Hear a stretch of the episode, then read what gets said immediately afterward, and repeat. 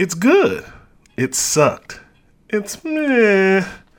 Everyone has an opinion, but only I have the balls to tell you the truth as I see it. You want to know how good a movie really is? Well, sit back, kick your feet up, because you're about to witness a common man's review. Let's get this mother started out right as another past and present movie review episode begins now.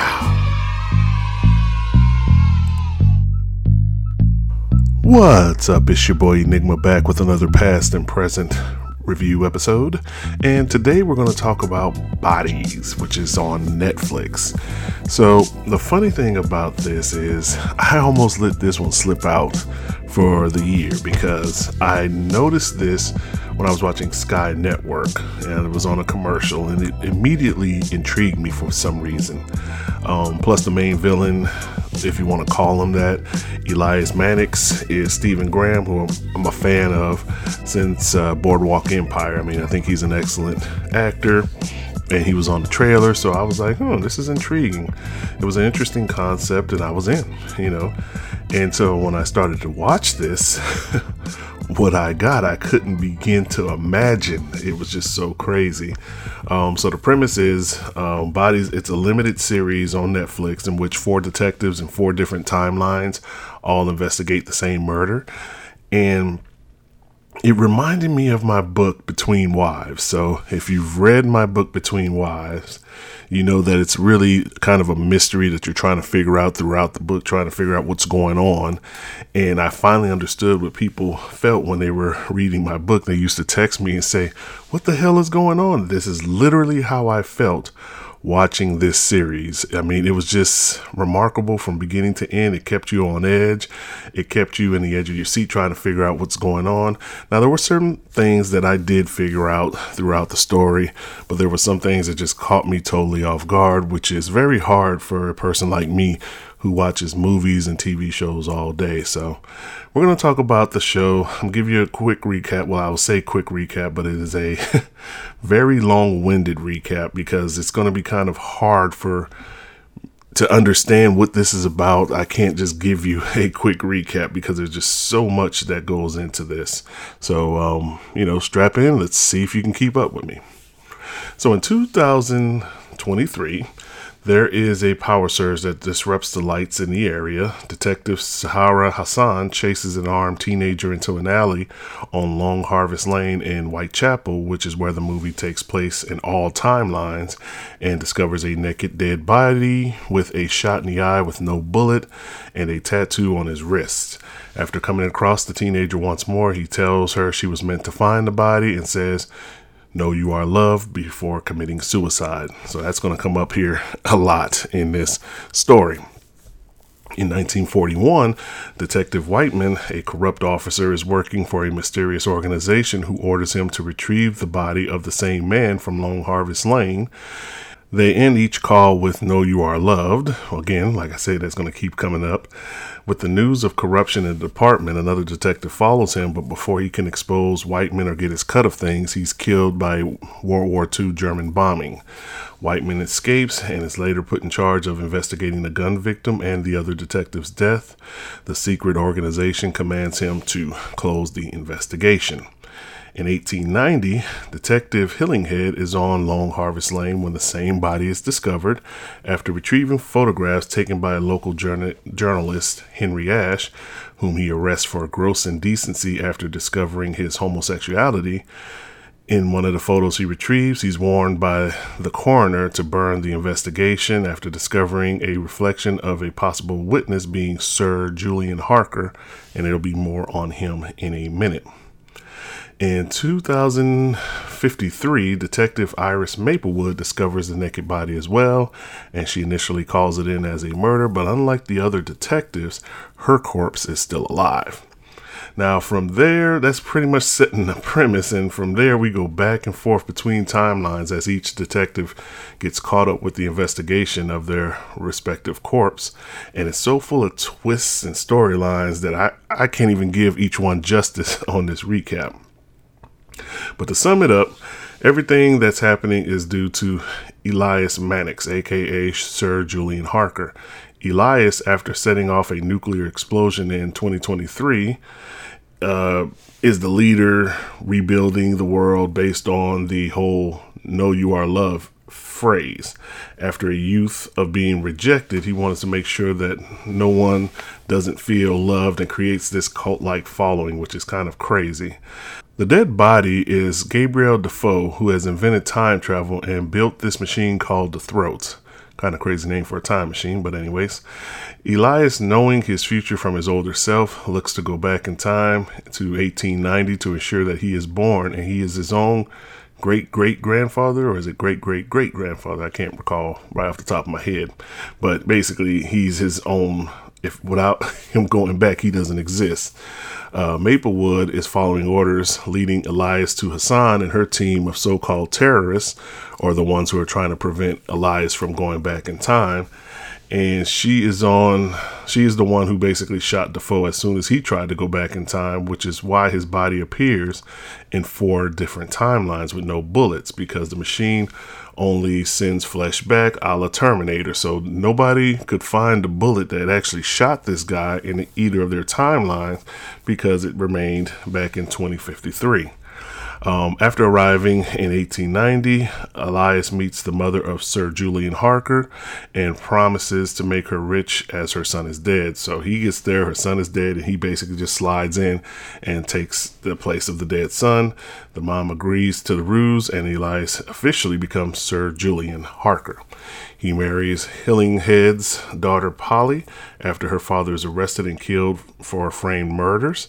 In 1941, we found out that Hillinghead's daughter Polly is also Whiteman's boss, basically the secret organization who he's working for.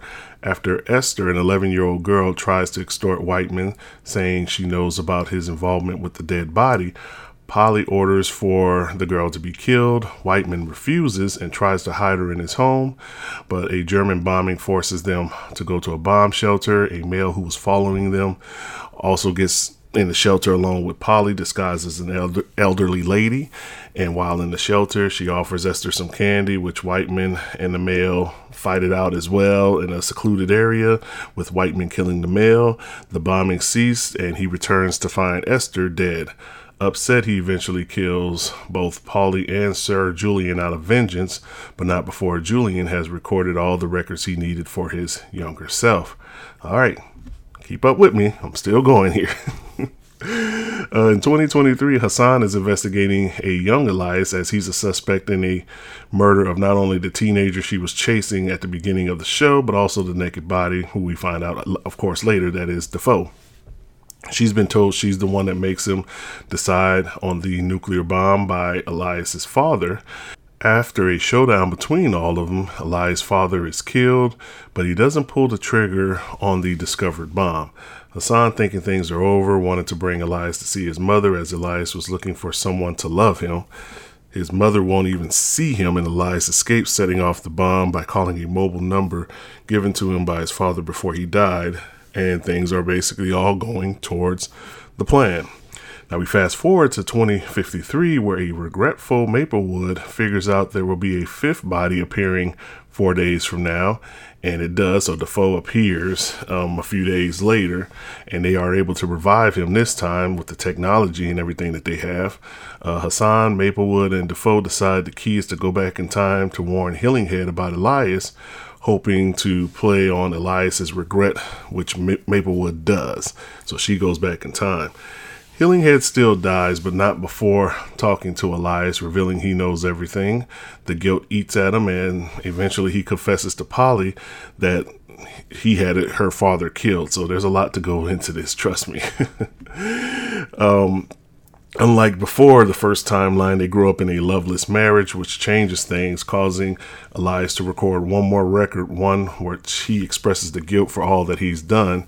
He gives the record to Whiteman just before Whiteman kills him, and Whiteman hides the record at a local pub before he's gunned down himself, which again was a difference of the future change because initially timeline he was hung for his crimes, but this one he gets into a shootout with the police. So there you go. 2053 Hasan locates a marking of Whiteman and decides to go back to 2023 to find out if she can see what Whiteman left. She finds the record and calls her younger self and plays the record for Elias. After struggling with his thoughts, Elias rips the number up, preventing the bombing. Both old Hasan and young Elias disappear, and Elias is never born, and the older Hasan doesn't go through the tragedy of losing her son. So, did that confuse you? Because I know it confused the hell out of me. So that's kind of the gist of everything that happened. And the funny thing about it is, I'm not touching even on a third of all the stuff that happened in the show. This was just kind of giving you the overview of the storyline and it's kind of hard to really give it without going through in more in-depth detail but if i did that it'd probably be an hour long podcast so let's go ahead and jump into the likes and dislikes so here's the thing this was masterful writing, okay? I was on the edge in every episode, and I'm a type of person who likes to figure out what's going on. And I'll admit, some of these things did keep me guessing. I think the biggest one that caught me off guard was the Polly revelation. And you know, I knew the older lady, so that's so basically setting up the scene. It's 1941. Um, there's a bombing going on. They're trying to get into the bombing shelter, and there was this older lady that uh, Whiteman lit in the shelter. She was about to get locked out, but she didn't. So, and I kind of figured, I said, that's the woman he's working for because he really didn't know who the hell he was working for. And I said, I bet you that's the woman that he was working for. And I know she was there to basically kill um, Esther. But the revelation that it was Polly just threw me off guard. Like, because she opens up the locket that we seen earlier in the show and I was like, whoa. So that one kind of caught me off guard. Um, I figured out the whole Elias and Julian connection rather early, but like I said, this was still masterful writing from beginning to end. I mean, to really just keep you on the edge of your seat after each episode, it was just brilliant. And I also like spending time in each of the timelines. So the funny thing about it is normally in a show like this where you go into multiple places, there's normally a like a timeline that maybe I don't really care for that storyline, but I was intrigued by all of them, and I was legit sad when this ended because I wanted more of these worlds. Um, the "Know You Are Love" lighting up at the building at the background at the conclusion of the episode, and Maplewood driving the taxi that Hasan is riding in in 2023 looks like something that they were trying to set up for a second season, but who knows? I mean, you really can't tell. I really don't think this deserves a second season, but I'll kind of talk about that here in a little bit. But each story was perfectly woven. You know what I'm saying? I mean, initially, 1941 storyline wasn't doing it for me, but the whole Esther storyline made it my favorite of the four. 1890 was my least favorite only because of the whole homosexuality scene between Hillinghead and Ash just came out of nowhere. Um, again, it's still a great timeline and a great story, but I want to talk about that here in a moment, specifically about that situation. But it was still a, essentially a good story, but you know, it's just I have one problem with that, and we'll get on that here in a moment. And I liked how they showed all the characters at the end, showing that their lives seemingly continued on. So initially through the loop that they were trying to stop, you know, all these people had really tragic endings to their lives, with the exception of Maplewood. We never really got to see her ending other than the fact that she went back to 1890 and if she couldn't walk and she's stuck in jail. So i don't know you know i guess that's how it initially ended. But because the loop has been broken then everybody goes to their normal lives. So i did like that part. I mean honestly i could talk about the storyline more and more because it was just so good. I mean, to connect all these timelines to the murders was thrilling. And normally there's a lit down at the end, but I enjoyed this from beginning to end. I mean, this is how you write a crime drama series, along with the exceptional acting from all the people involved.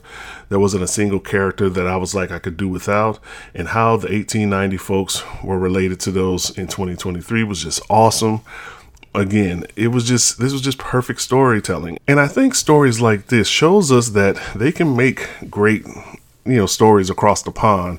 I've always been a fan of foreign cinema because you know we live in the U.S. and sometimes the cinema is just they just kind of follow the same thing in most storylines. You know, just the same pathway and the same formula and things like that. Whereas sometimes you look overseas and see some of these cinema stories and you're like, okay, you know, this is something different. It kind of um, just just shocks you and surprises you. And I think Bodies did that for me. Now, make no mistake, it's a concept that's been done before with time travel and things like that, and you kind of knew it was going on, but it still had me at the edge of my seat trying to figure out everything that's going on, how it's working, the execution behind it. I mean, again, this was just a masterful story, and it's just one of the best that I've seen probably all year, and it definitely will make my um, the best of 2023 list when I record that podcast. So be on the lookout for that. Um, you know, towards the end of the year. But this was just remarkable. I, I am so happy I didn't miss it. I was literally, I almost missed it, and I would have been a little upset with that. so, you know, those are all the things I liked about it. Let's talk about the things I didn't like about it. So, I'm to jump right in here and talk about the Ash Hillinghead relationship. And I know this is not like the go woke, go broke folks think, okay? The whole you know, homosexuality relationship, fine. I mean, I just think it was rushed. And, you know, I would have said that if this was just a straight relationship. And so, just to kind of give you a background, I think this entire thing, this entire show happened in, let's say, one week. So, we were in 1890 for one week, okay? Um, I'll even, matter of fact, I'll even give it a month. And you mean to tell me that Hillinghead was ready to sacrifice his life for Ash already. Okay, I mean, so just that quick, he's ready to sacrifice his life, his career, his family, and everything for a guy he met at the most a month ago. So the story was Julian told him to frame Ash for the dead body. So Julian, again, he's basically the guy who came back in time, and he tells um, Hillinghead that you need to set the murder, the naked body murder. You need to blame um, Ash. He, so he basically, Julian is just this rich guy who basically has all the influence in the world, including the police. And all he wanted your boy to do was just put the murder on Ash so they can close the case. But Hillinghead decides, no, I'm going to, you know, basically take the blame myself and it just didn't make no sense to me. I mean, I understand that him and Ash had a relationship, but again, this could have only been going on no longer than a month. I think it's less than that, to be honest with you. It's probably about a week. So you mean to tell me you fall in love with somebody for a week and you have you have a daughter and a wife and you sacrifice everything for a guy that you met a week ago? So let me put this in perspective. I could have a relationship with, let's say, Beyonce, all right, for a week, let's even say a month, all right, and somebody comes to me and says, you need to frame her, you know, or your life is over. Beyonce's getting framed. I mean, I don't care how bad she is, how much we connected, how much sex we've had, and all that it does not matter. It is the stupidest thing ever to sacrifice everything for a person that you've only known a little over a week to a month. And that was probably the biggest flaw that I had with this story. Um, now, if this would have went a years, like if this would have been going on for years, I would probably have no issues with it. So, like The Last of Us, when they had the one relationship between the two guys, they built that relationship in that one episode, and it made sense. And it went on for years. So I could see that happening in that situation with those characters because it was properly done. You can't tell me that this dude, as noble as he is with a wife and kid, would sit there and sacrifice everything for this guy. It, it just did not make sense to me. All right. So that's the one flaw of the storyline that I really didn't like because I thought it was very stupid for him to do that. Um, you know, Ash would have been set up, and yeah, I would have felt bad about it if I was him, but yeah, I wouldn't have done, sacrificed my wife and child for just a you know a side piece. All essentially is what he was. And then another thing that I just really didn't understand this is just a nitpick to me, and I'm certain the whole Thanos baby theory would have worked. So Hasan and Defoe were talking like they couldn't break the loop, but in my opinion, it was easy to break. Go back to 2023, put a bullet in young Eli's head, and we're done. He wasn't supposed to exist anyway. I understand he was a kid, but he wasn't supposed to exist. They broke the timeline, so why not go back, shoot the kid, loop is broken. But I just think they made this a lot harder than it needed to be. Now, maybe you know, Elias himself knew the future and knew that this wouldn't be the case, but either way, you can go back a week and put it into old Elias's head, like go back um, early in 2053 and then put a bullet into old Eli's head. I mean, there's different ways they could have done this without going through this whole process, but then we wouldn't have this marvelous story. So I'm not going to knock them for it, but you know, I have to point it out because that's what I do. That this could have been done a hell of a lot easier than they made it. And I think a just quick bullet to young Eli's head or a quick bullet to old Eli's head, and the loop is broken. Everybody lives. The 2023 bombing doesn't happen. Uh, Hasan's child doesn't die. She doesn't become part of this radical group. You know, everything could have been fixed with that, but they determined to go the long way. So I'm glad they did because, like I said, it wouldn't be a show if they didn't. Um, this is probably the best show I've seen in quite some time. The acting was superb, the storyline was exceptional. They do not need to have a season two. I know they kind of left it as a there's a possible you know something that they can bring up but i mean what would they do? The loop has been broken. No need to just let this be great you know what i'm saying? The problem with us is as consumers we just want shows that we love to go on forever but reality is they can't.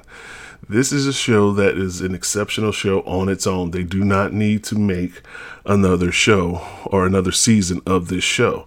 They just need to leave it alone. It was fun. It was a great ride. It was great acting great everything just leave it be. Okay. Do not try to ruin this by trying to make another season. It wrapped up everything perfectly. There is no need to extend this out anymore. But anyways, that's my thoughts. Um, what did you think about it? Was this one of the greatest shows that you've seen this year? I'm sure it has been. Uh, let me know your thoughts in the comments below. And if you want to check out any of my creative work, including my Between Wives books, what which I said, like I said, it is like literally like this, trying to figure out what's going on. You can hit me up at www.enigmakidd.com. That's www.enigmakidd.com. It's your boy Enigma signing off.